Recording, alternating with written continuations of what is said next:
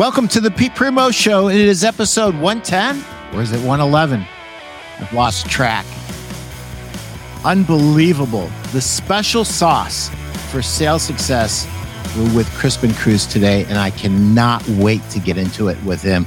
This guy is rarefied air. You want to talk about a sales professional, you want to talk about somebody who's super successful and uh, does great things for a lot of people. This is our guy. So let me just pay the bills real quick, guys. If you haven't read my book, Sell a Million, what are you waiting for? 101 tips for furniture and mattress store owners to sell another million dollars or more this year. Truth be told, take the word furniture or mattress out of there. It's just a great marketing book. And yes, I cannot help but bleed sales because that's been my entire career since 1982. And uh, before that, starting in 1960 as a young baby, I was in sales, selling my mom to go get my milk and change my diaper, right? So anyway, let me say a special thank you to Steve Hauk and all of those at the Mattress Industry Network Group that do such a great job uh, sponsoring my show and for the entire industry. If you are in this industry in any way, shape, or form, you're a retailer, you're a wholesaler, you're a manufacturer, you're a sales pro on a retail floor. Join this group. The Mattress Industry Network Group wants you to be part of their community. I don't even know how many we have now. I, I think it's over 1800 folks and uh, join the group. It's absolutely free. Uh, make comments, uh, ask questions. This is a great group, great human beings in this group that want to help you succeed. If you want to learn how to build your business, how to market, how to merchandise, what lines are the best lines, what financing is the best financing, all of those answers, they're inside the Mattress Industry Network group. So join the group today and tell them Pete sent you. So with that, Crispin, welcome to the show.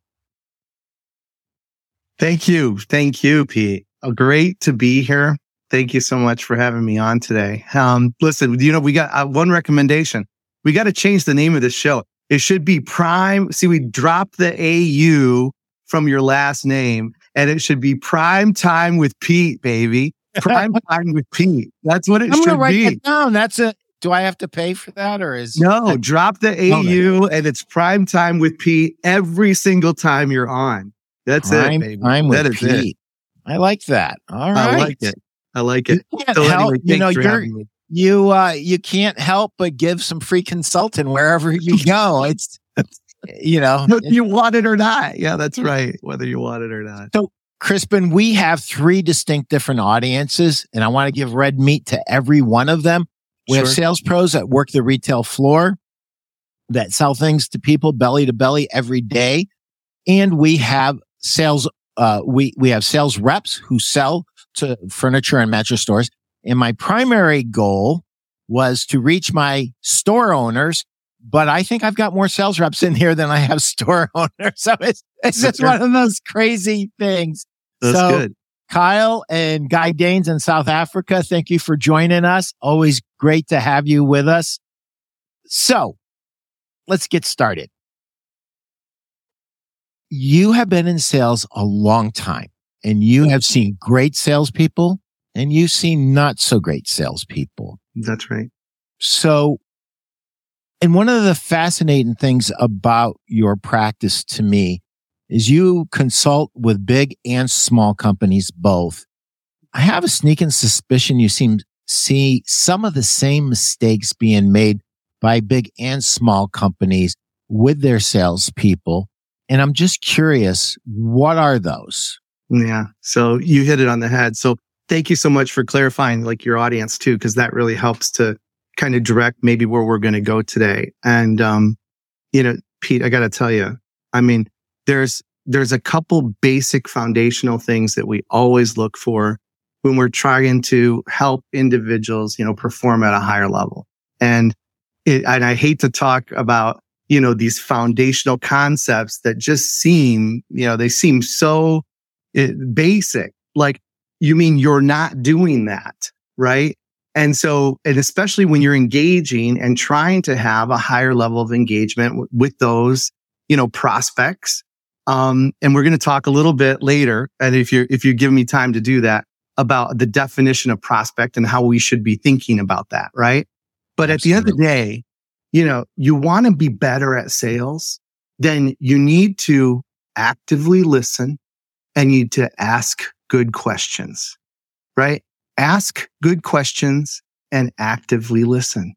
And whether you're doing that on the floor, on the sales floor, whether you're in, whether you're engaging with a potential, you know, large opportunity that you're, you're selling, you know, to a, to a blue chip client, um, a corporate package or whatever that might look like in your world, you know, actively listen and ask good questions. And then when you're asking questions, you gather that information on whether or not that prospect has a compelling reason to buy your product or service now or in the very near future. Because Pete, let me ask you, if they're not, if they're not willing to buy your product now or in the very near future, then is it a prospect or is it a suspect? You know, absolutely. Right? hundred percent. I, I want to just unpack a little bit of what you said sure. for our listeners. So actively listening ladies and gentlemen, is not listening. Hurry up and finish what you say so I can spiel out my company's propaganda. That's, yeah. that's not active listening. Active listening is tell me more. Oh, mm, can you explain that to me? Get them to color, be comfortable with those empty spots in the conversation. Mm. Let those, let them fill those in. And asking good questions are questions that they care about, not that you care about. It's all about them. And if it's all about them, whether you're selling B2B or you're selling to a consumer um, in a store, you're going to have a lot more success because old Zig Ziglar saying they don't care about what you're about you until they know that you care because you are just another salesperson. You come in with a sign on your head that says salesperson and you have to do everything you can to get that sign off and have another sign put up called caring human being that wants to do the right thing. That's exactly right. That's exactly so, right. You're so good. And and I will say one other thing. You know, sure. here I, I don't ever want to give relationship advice. If there's one thing that all of the viewers and the listeners should be, you know, um, take this one, you know, to the bank. Don't ever, ever, ever take relationship advice from Crispin Cruz. Okay. But I'm, I'm here to tell you, Pete, don't you like if you're having, uh, if you're having a, a, an issue or a challenge with your loved one at home and you're having maybe a difficult conversation, right? Which sometimes I'll whisper it, which sometimes sounds like an argument, right? So, but if you're having a difficult conversation with with your with your um with with your uh with your spouse or your significant other do not use this phrase all right but i want you know your your viewers or your listeners to write this down all right if they if they have this thing called a pen and a piece of paper. You can actually take some notes right? I know that sounds crazy but note taking is still a thing okay? So i want you to write this down. Do not um do not reply with with the with just the intent of uh, of listening and listening with the intent to reply okay? Do not listen with the intent to reply. Listen with the intent of listening i'll say it one more time do not listen with the intent to reply listen with the intent of listening right and so what does that sound like in an argument pete like if you're having a challenge at home and you say to your spouse, you're not listening with the intent of listening. You're only listening with the intent to reply. See, that's not going to go over too well. right? So, so if you, if you think about that, you know, think about the way that you're, that you're listening and you're, you're absorbing that information from your prospect. Right. And I, and I talked a little earlier, Pete, when we talked about, okay, let's change the definition of prospect. The prospect isn't someone that you're going after, that you're trying to sell to on the show floor. The prospect isn't someone that you're calling on or necessarily, you know, you're going into their office and trying to sell to them. Let's change the definition of that. Like, why aren't we talking about prospects being every single person we engage with every single day? Like, Ooh. wouldn't we use those same skills, Pete? Listening with the intent of listening and not listening with the intent to reply? Wouldn't we use the same skill of, you know, asking good questions to really want to get to know the individual that you're engaging with to have a higher level of engagement? Like, why don't we do that, Pete? Help me with that. Like, why doesn't that happen? Oh Lord, you've got so so many different things. I'm going to start first of all, sales pros, listen up. I got your attention. It's your sales business. Everywhere you go, I'm going to tell you guys a true story. I'm going to try to tell it in 5 minutes or less. And it's not a story about selling at retail. It is a story selling at wholesale, but it applies. Everywhere you go, everyone you meet could be a prospect. So I was renting when I was first a Serta rep many, many year, moons ago, like 30 years ago. And I was renting because I was in this territory and I wanted to find out what part of the territory I really wanted to live. I thought I had the right place. Well, we decided that I would spend the July 4th weekend by myself because I had a lot of work to do. And my wife and the kids were driving back home to be with her family, which was great. I had a lot of work to do. My landlord came over and said, Hey, I noticed the other car's gone and I didn't want you to spend a holiday by yourself. So would you, you know, come on over? And I said, sure, Al, I'll, I'll come over. His daughter owned a hardware store. That hardware store wanted to sell mattresses, Hmm. but didn't know how. I ended up with a new dealer that I did hundreds and hundreds of thousands of dollars with. Now, Right. had I closed my heart and my mind and not realized what a kindness my landlord was giving me a blessing beyond, I mean, just food and fellowship, right? Mhm. I actually got a new customer out of this. Right. So you're in the grocery store, wherever you are, it's your sales business. Make friends and influence people. I know it's a book. I'm sorry. I can't help it because that stuff's in me. And just remember everywhere you go, there could be a prospect. Let me tell you a, a really funny story. Just happened to me. Just happened to me. A fellow sales rep and a fellow store owner in Vegas. We are at the end of our Vegas trip. We're Mhm. both exhausted. We're not looking at the other. We've known each other for 30 years. right. We're in negotiations with his store to do business. And I don't even notice it's him. He doesn't notice it's me. But what did I do? I held the door for him like I hold the door for anybody. And I let him go out first like I would do for anyone.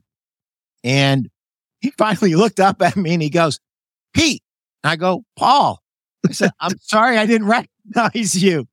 I love He it. goes, he goes, you know, we always tell people you're always supposed to be nice to everybody just to be nice, but it's Mhm. also good business too, guys and gals. Right. So you never know who you're influencing and how, and it works the reverse. So That's right. that. Um, you had something else that was really, really big, and it just reminded me of Mark Hunter. Uh, that you know, selling is a lifestyle. You know, Yeah. to me, selling is life. I came out kicking and screaming, trying to sell on feed me and let me sleep. Yep. Right. In 1960, August 12th, feed me and let me sleep. And those were the sales I was trying to make as an infant. And so we're always all selling. And I had something very specific I just wanted to unpack really quickly because it really hit a nerve with me. And it, you said so well uh, about the your intention and your mindset when you're listening. And one of the, the best things, and this is very specific technique, this works at retail especially well, and it works B2B especially well. And it actually works in your marriage relationships extremely well. And believe it or not, it works with teenage children. And so whenever the other person says something and you're going to make this your own words, but you basically get a very inquisitive look on your face because if you're not really inquisitive, you should be and repeat the question back to That's make right. sure that you understand. Number one, if you're a guy like me, it buys you time because you probably didn't hear the entire question. Yep. And second of all, we make sure that whatever we're going to address, we're addressing the right thing and it gives them some time to add additional color and or feeling. And we both know when we're selling, we're dealing with feelings as much as we are dealing with facts. That's right. If, it, you know, in B2B, one of the things that we forget about, we forget about in, in today's economy, Crispin, it's more important than ever. You need to support your buyers. Your buyer is scared shitless right now. Oh, your yeah. buyer is scared that he or she is going to lose their job if they make the wrong decision. That's right. And whatever successes that there are out there, you need to carefully and artfully present them to them to help support them. Whatever successes that they've had in the past, and they've had successes, or you wouldn't even want to sell them, um, get them to relive those successes in their mm-hmm. own words. Mm-hmm. Support mm-hmm. them so that they're comfortable making a, a buying decision with you.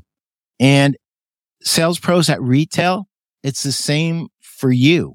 Same thing. Um, it, you need to support them. You need to let them know what your guarantees are and what your why this is a good place to do business. Why should they give their hard earned cash over to the company you represent? And the biggest reason is you. Yeah. The biggest reason is you're a good, honest person who's always going to do the right thing. Mm-hmm. And yes, they've been in business 50 years and they're a great company and they're a third generation company. That's all great. But don't ever let it slip away from you guys. So I've been yakking, yakking.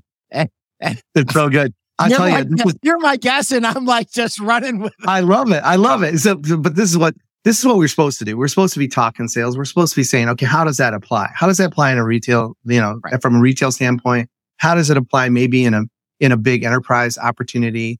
You know, all the things that you're saying, and and um and I gotta I gotta tell you. So two two things. One, you know, I like being able to connect the idea with something that's easily to remember, easy for me to remember. Because I, I have said this, a, a, you know, probably a hundred times to a thousand different people. But li- listen, Pete, I'm not that smart. Like I'm not a smart guy. Okay. So, and I say that because I need little triggers to help me remember how to use these tools. Right. So one of the tools that you just touched on that we train to, you know, for sales arbiter and through sales arbiter, um, is review, repeat, remind.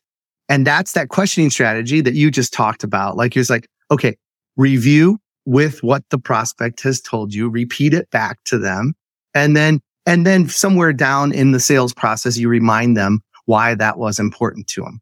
Right. And so that's one of those pieces that you just discussed. But then what really resonated with me just minutes ago was how you need to be able to connect to your prospect. So I would encourage those that are listening and watching, like go and, and go back and look at, you know, this process and, um, this behavioral, you know, process called DISC, D-I-S-C. And if you're not familiar with it, you know, go, go back and, and research that DISC and see how that, how you can use those tactics, those tools to be able to connect with your prospect at a higher level.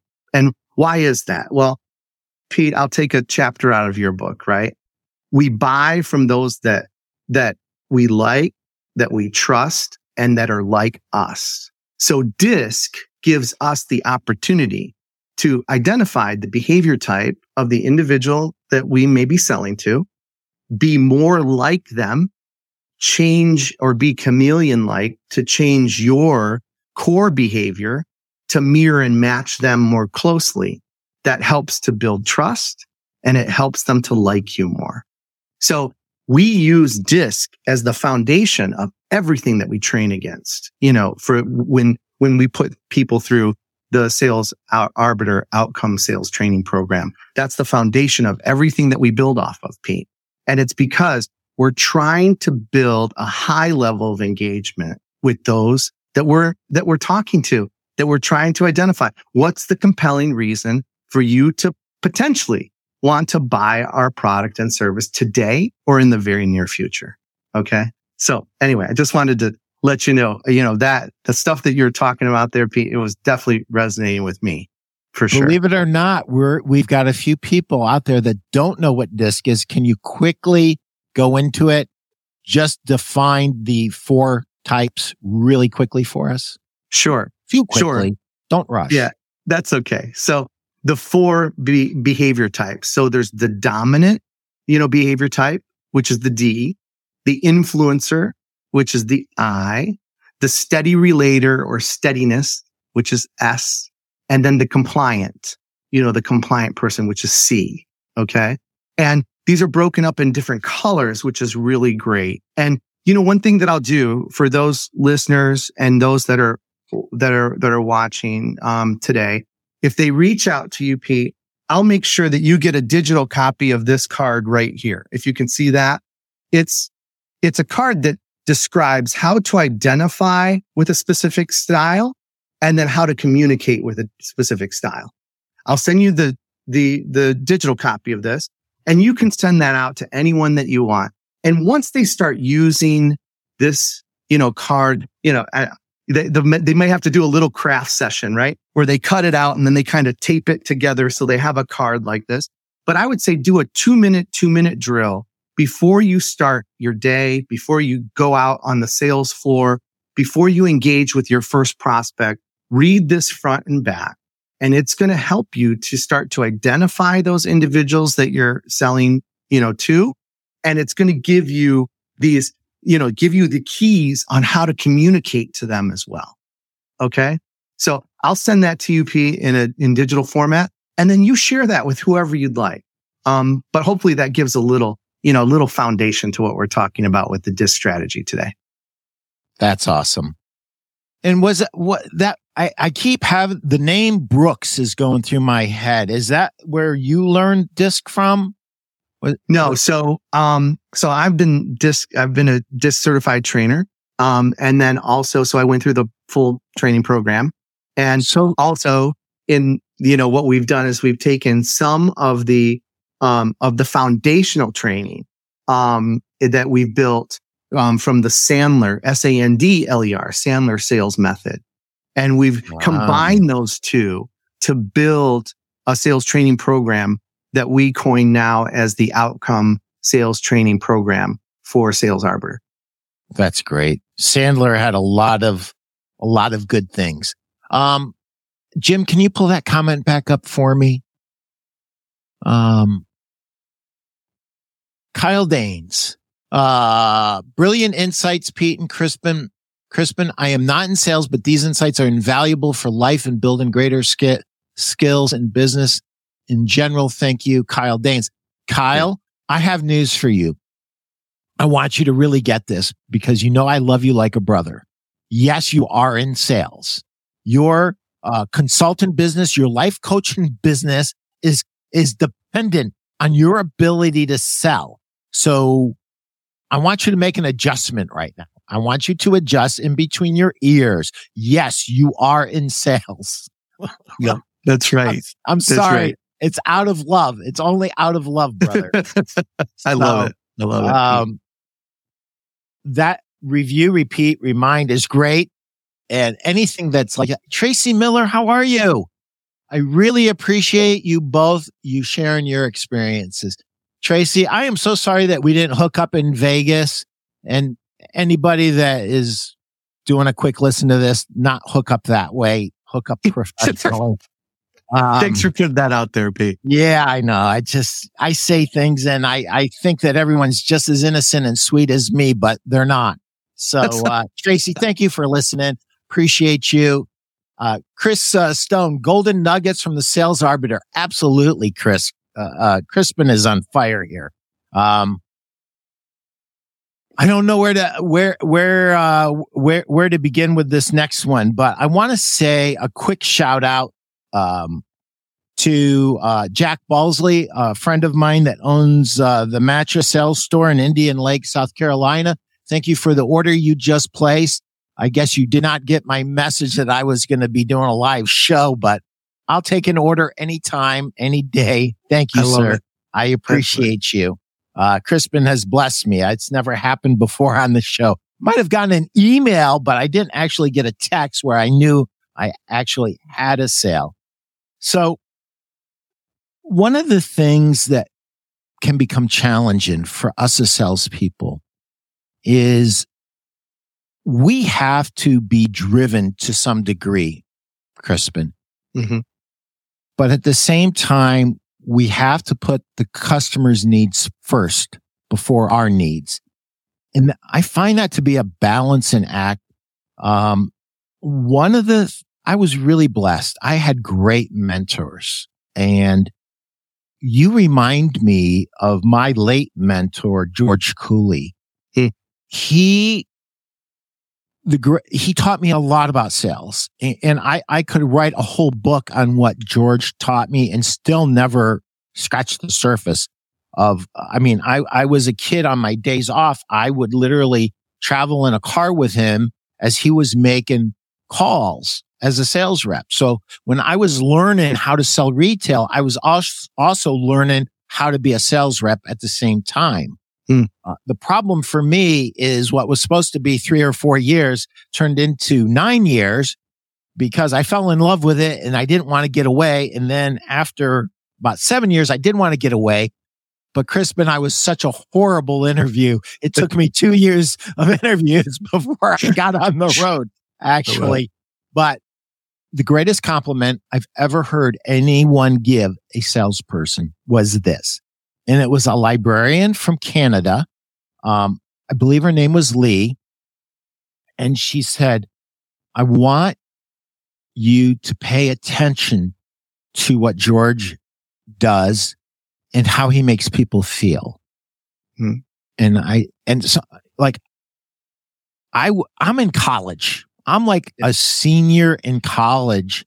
Even a, as a junior in college, I started working at the store. Um, and I'm trying to learn this just in case my NFL career doesn't happen, which of course it didn't. Um, right. so, you know, it's, she says she's a librarian from Canada. Right. So she says, I'm not a sales expert, but I've been watching George sell for several days here. And I'm going to tell you that if you learn how to be as gentle with people as he is, you will be very successful. Mm-hmm. Mm-hmm. And I'll never forget that. And, you know, I, I always say this. I've never said this publicly, but here, here I go, getting myself in trouble again. I, I believe that, that God sends people with messages to us. And sure. I believe, and I call them angels. So mm-hmm. yeah, I believe in the angels with the wings too, but I also believe that God's put puts messages into people's hearts that they share with us and help make us better people. And I kept asking myself, why was that message delivered to me? And I've never forgotten it. Mm-hmm. I've forgotten a lot of things in my life, but I've never forgotten that. And this is especially true in retail. Um, for you to build a career, you need people to buy from you again and again. And you need them to love buying from you so much that they refer you to their friends and their family. Right. And you need those five star online reviews for your stores today. Mm-hmm. You know, when I started, there was no such thing as a five star online review. There was barely anything online at all. I didn't become aware of it for a good 10 years after that.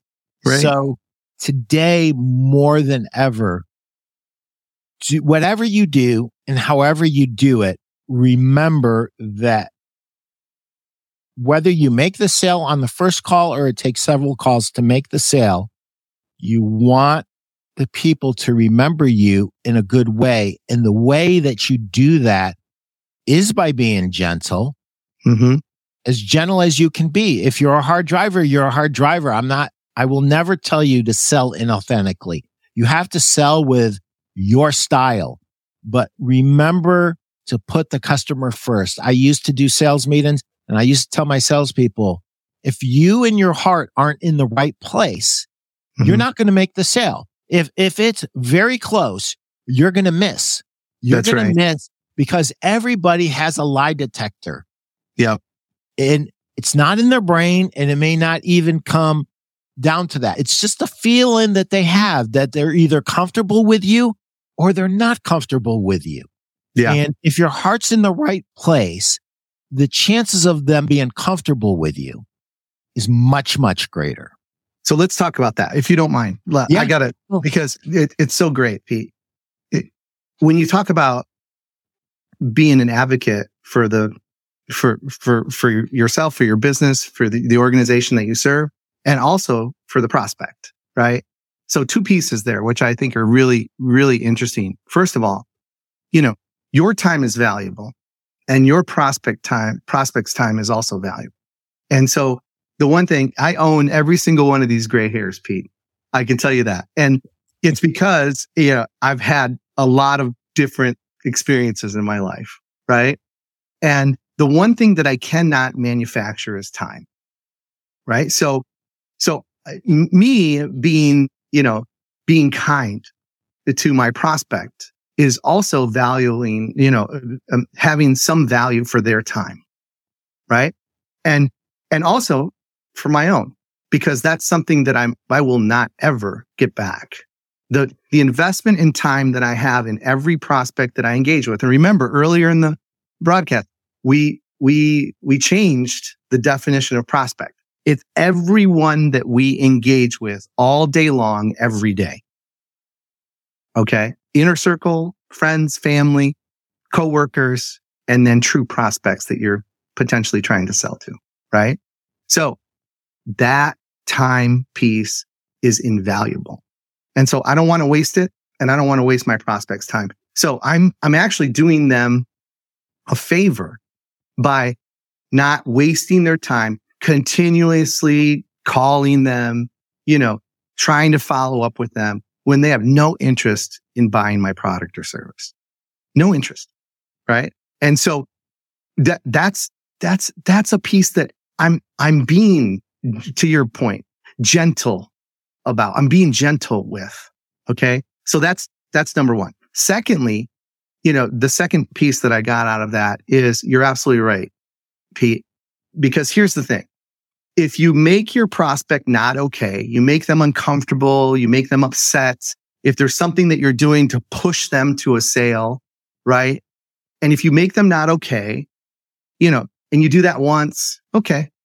But you do that twice in the sales event, oof, you do that three times in a sales event, then I always ask the question, Pete, you know, what are the odds that they're going to buy from you? If you're making your prospect not okay, the odds that they're going to buy from you go way down, like zero, right? Right. So we're always trying to keep our prospect okay, right? We're trying to do that. And, and that's really important is that we're, as we're trying to understand what's the compelling reason for you to buy my product or service today? What's the timing? What does that look like? You're asking good questions. You're actively listening. You're doing all those things, you know, then you're being assertive, but not aggressive.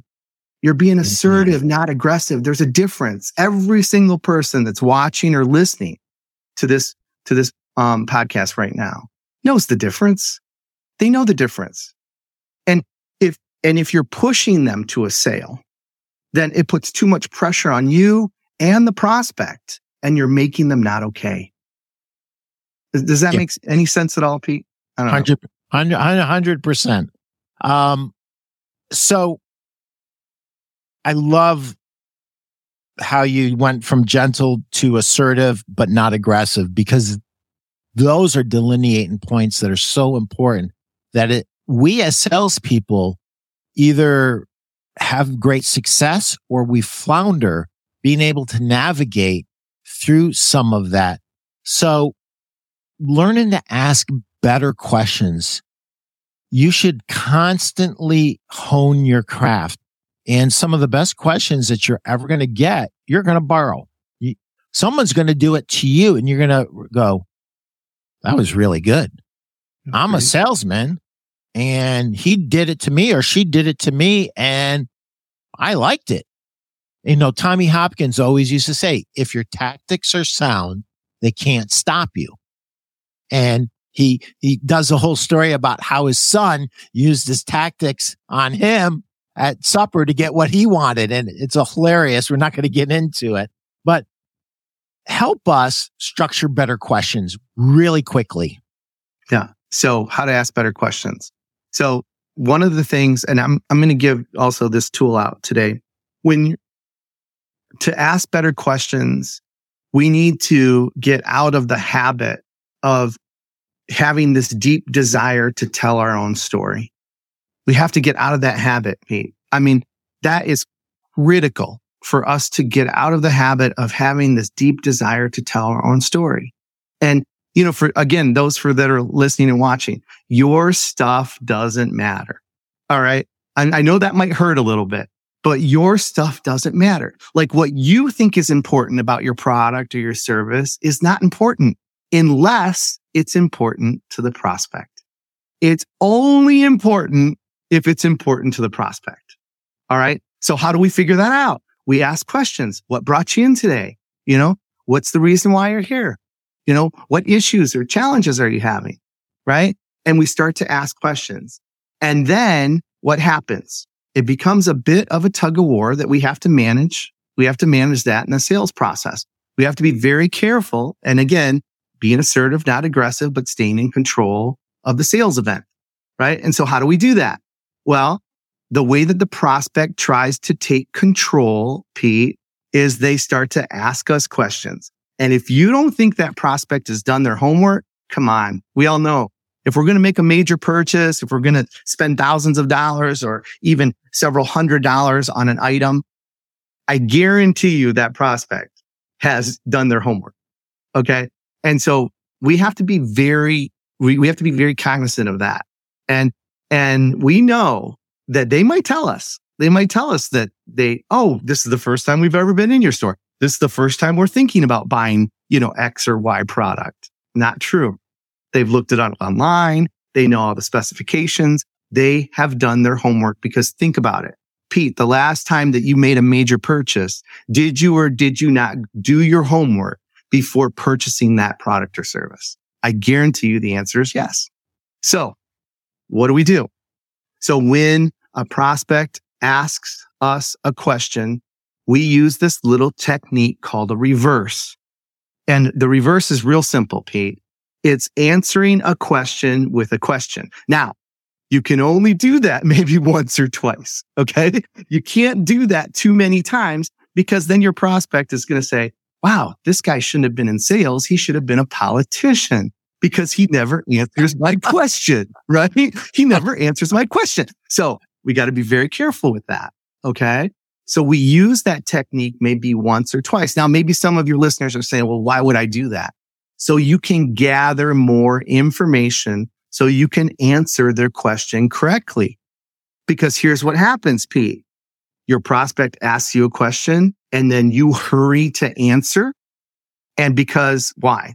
Because we have this deep, compelling reason to answer the question, right? And we might answer correctly. We might answer incorrectly. If we answer incorrectly and we continue to answer the prospect's questions incorrectly, even though we know all the specs, we know how to sell our product, we know the features and benefits, right? Even and if we do that and we continue to answer our prospect's question incorrectly, then the, the, the odds of them buying from us go way down. So what do we do? We use the reversing technique to ask a question when a question is asked. And so here's the process. Softening statement, then a reverse, right? So, Hey, Pete, you know what? I'm so glad you asked me that. You know, I hear that all the time. Okay. Softening statement. Now, before I answer, Pete, help me understand. There's a reason why you asked me that. Why is that important to you? Now, mm. now you've got something. Now, why is that important to you? You know, why did you ask me that question? Right? Softening statement, then a reverse. That's going to give you more information to answer your prospect's question correctly. So then there's more bonding and rapport. So now you have a better connection with the prospect. They know that you're actively listening. All of these things are happening at the same time, Pete. All these things are happening at the same time. So then you can effectively either qualify or disqualify that prospect. Okay. Does that make sense, Pete? Oh, you can't help yourself. You're so good. I say the same thing. Does that make sense? And, and, and you as a sales professional, whether you're B2B or whether you're belly to belly in, in a store, have to get really comfortable with saying that just the way Crispin said it to me and just the way I said it back to him. You could tell that we both have asked that question thousands of times. And it's so important for us to differentiate ourselves, to not sound like the swarmy salesperson at the other store or the swarmy sales rep who's just determined to make the sale for his or her reasons and not for your reasons. So to me, answering a question with a question is huge, especially when it gets us to the heart. And the heart is what's important to you. And, you know, there's a lot of other questions that this reminds me of, but this is so artfully done. This is really a formula that you guys should, should memorize and you guys should get on, uh, get with, uh, Crispin, uh, get to his sales site, his sales site, the sales arbiter and start to get some of this. Um, uh, in, in your own arsenal if it's not already in there. Something else that you guys can say if you're a sales rep, you can say in a business to business, now you're selling a store owner. You should let them know that you know what's going on in their environment, hmm. for instance, and without betraying any trust.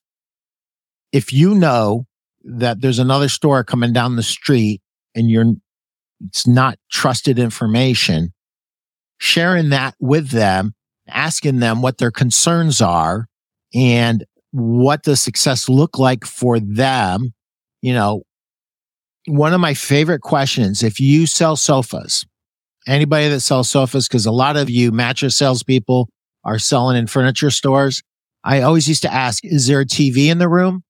Because if there's a TV in the room, that means there's more time in the room. And that means the wearability of the fabric is more important to them. Mm-hmm. Okay. Mm-hmm. So, uh, whether it's B2B or it's to a consumer, our goal should always be to do the right thing for them. And because this is what we do every day, we have specialized knowledge that they don't have. And starting to focus in on what's important to them and getting them to give us more information about how a room is going to be used or what does success look like for them? What are their concerns? How do they see the future? You know, what is their most immediate pressing concern or area of improvement? And That's it.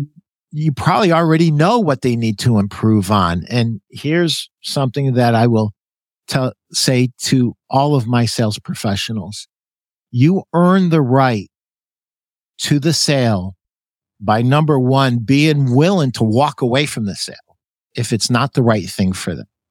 That's but, right. And that's a heart thing and that's a brain thing. But the other piece of it is knowing the answers to these questions before you even ask them because you've done your homework. Now, when it's with a consumer, you don't know if there's a TV in the room or not. And that's why you have to ask the question. Right. Um, you don't know exactly what's important to her, but you have an idea. If she has children, what's important to her, you have an idea. And so one of the things that the most successful retail salesperson ever said to me, I said, Hey, listen, I'm writing a blog. This is years ago. And I still have a blog, guys. Um, I'm writing a blog and I need some success tips. And he just started laughing and he goes, no one could ever do what I do. And I go, well, tell me what you do.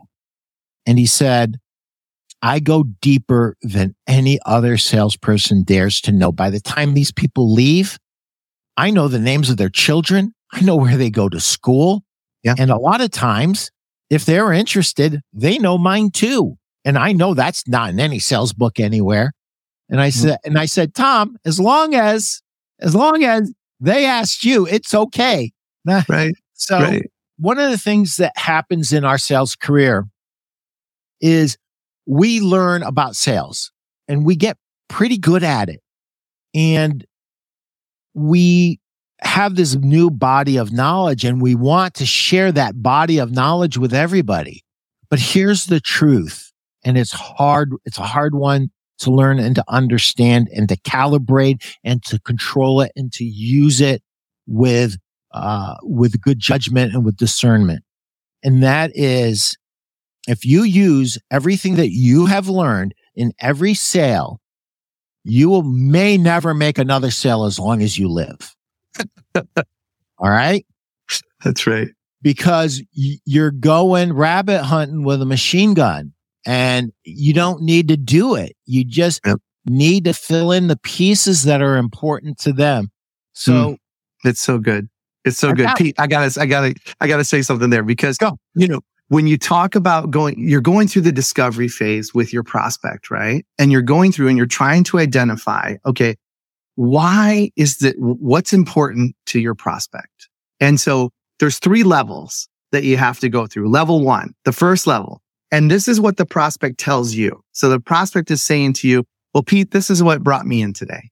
Or, or this is the reason why we're having the conversation. Or these are the things that I think we probably need to, to, to fix, uh, you know, our, our challenge, our issue, our frustration, whatever that looks like. Okay.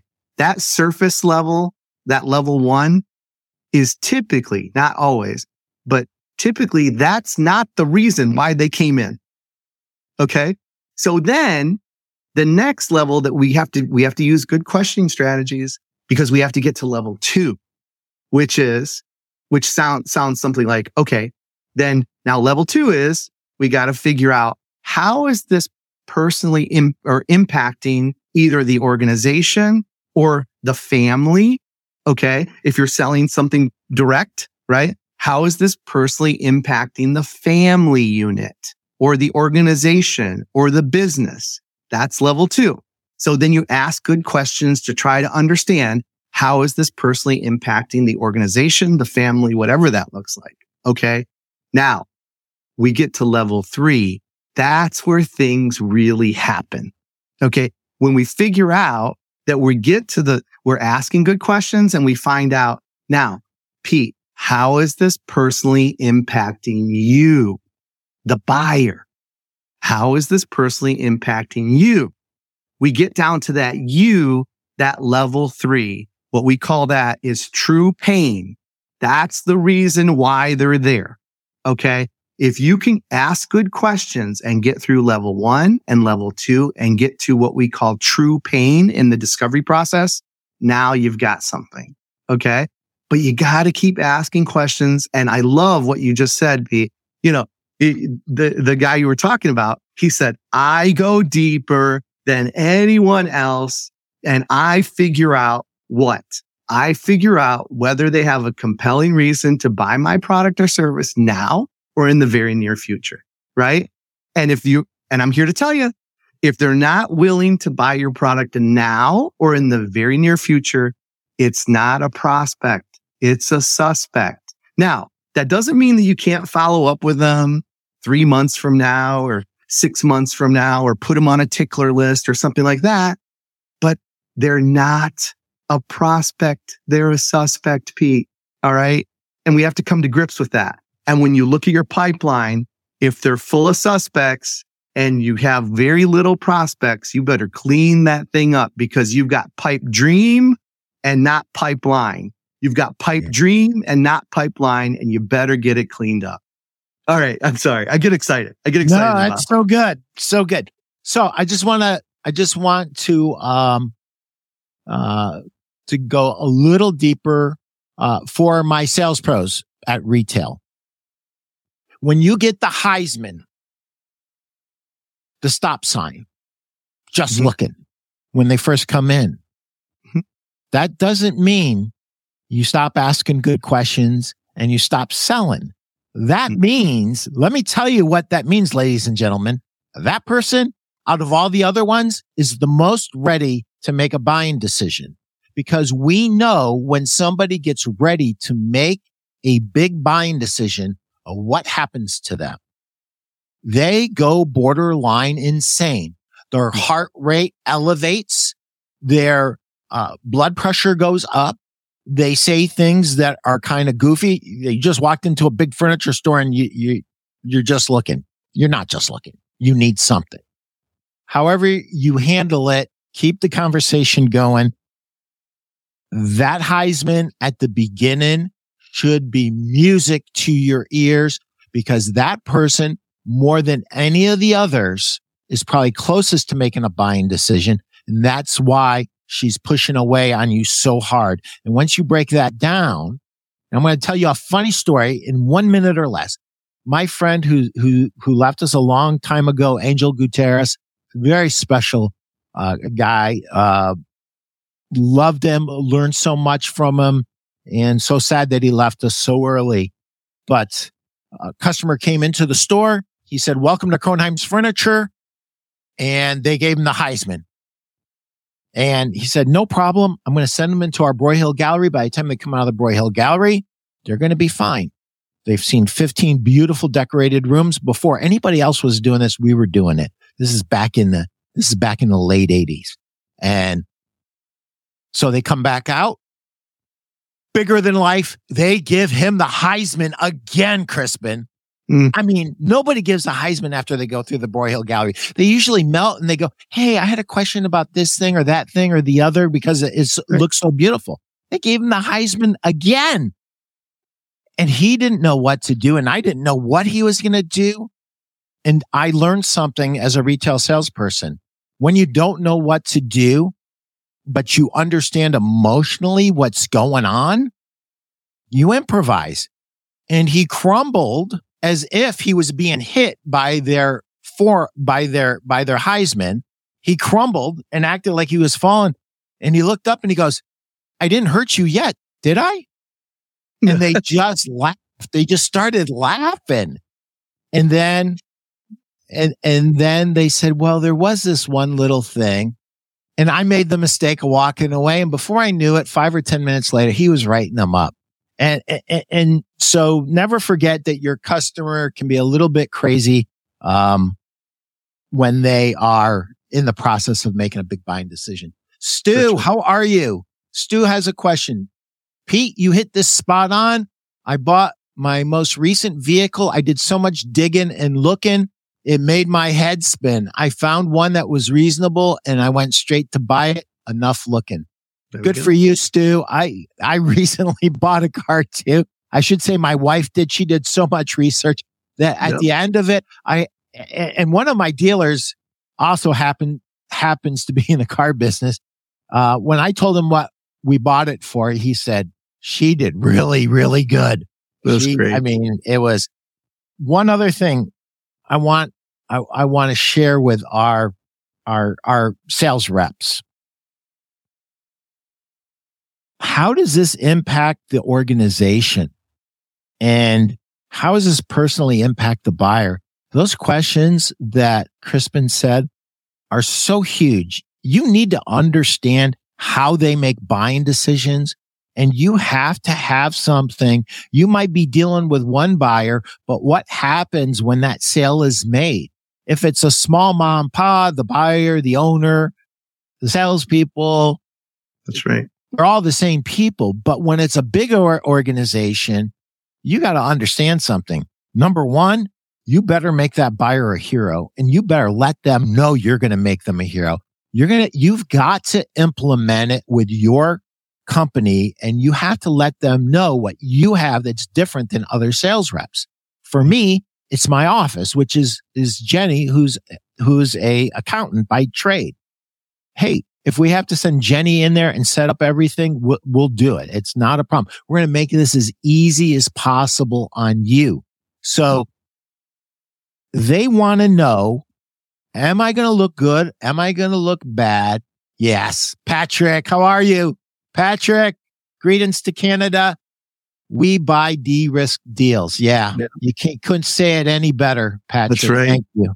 We do buy de-risk deals and de-risk deals are deals that we know, um, uh, where the salesperson has been thorough about the outcomes and the benefits and what it looks like now, how it looks different than if we didn't buy, right? Yep. So, That's Crispin, right. somebody's been watching this and they're yeah. going, wow, this guy really knows his stuff. I want some more information. How do they get a hold of you? And uh, I always give my guests the last word, whatever your last word is, and how to get in touch with you, because I gotta believe that there are people here that are saying, this guy's special. Nah, thank this, you. Thank you, Pete. That's very kind to say. Well, listen, um, just go to salesarbiter.com. You know, you can do a form fill there or you can just connect with me on LinkedIn and uh, I answer them, you know, every message. I pick up my phone, call. It's fine. Uh, you know, the number, the number comes right to me and I'm that guy that picks up the phone, whether I know the number or not, doesn't matter. So I've talked to plenty of uh, companies out there that are trying to sell me, you know, car warranties um, because I just pick up the phone, I listen, I listen to their their pitch, you know, and try to learn even from them. If there's something that I liked that they said, you know, always, always learning. And I think that's probably what I want to what I want to close the show with, Pete, is sharpen, you know, try something different, sharpen your craft, you know, continue to to be uh, to to learn in this in this industry and, and in this you know, in in this position we call sales and and try to do something every at least you know every week where you're taking away something new and even trying something new that maybe that you know you never tried before. Um, and and my goal you know my goal is always to try something different in hopes of getting uh, some sort of a you know some sort of a different outcome. And, and if it works, then continue to apply that. And when it stops working, try something different, you know, and just keep, you know, kind of working, you know, that, that little equation is going to help you get better connecting with your prospect, having higher levels of engagement and just selling more. You know? So that's it. Thank you, sir. It's been a pleasure having you on the show and I've learned a lot and I love talking sales with sales pros that are so gifted like you wow. are. So You're so thank kind. you so much. You're so Have kind. a great day. No, not, not kind. You earned it. Thank you. bye bye now. Bye bye.